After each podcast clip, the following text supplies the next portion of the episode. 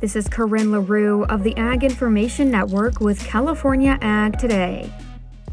Thank you for joining us for part two. The National Ag Law Center, based in Arkansas, called 2023 a year for significant developments and changes on the legal front in the ag industry. Harrison Pittman, director of the Ag Law Center, walks us through a few issues to watch for in 2024.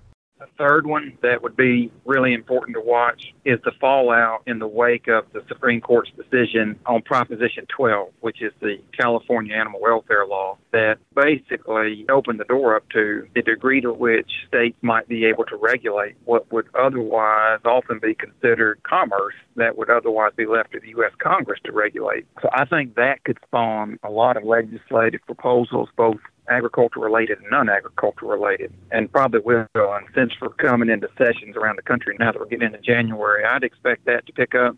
We're going to see several states advance bills again this year because there's been numerous federal proposals, but they really haven't had a good vehicle yet legislatively to get enacted. I would expect something at the federal level to be enacted as potentially part of the Farm Bill process that could happen there, or parts of these federal proposals could find their way into an appropriations deal. For California Ag Today, I'm Corinne LaRue with the Ag Information Network.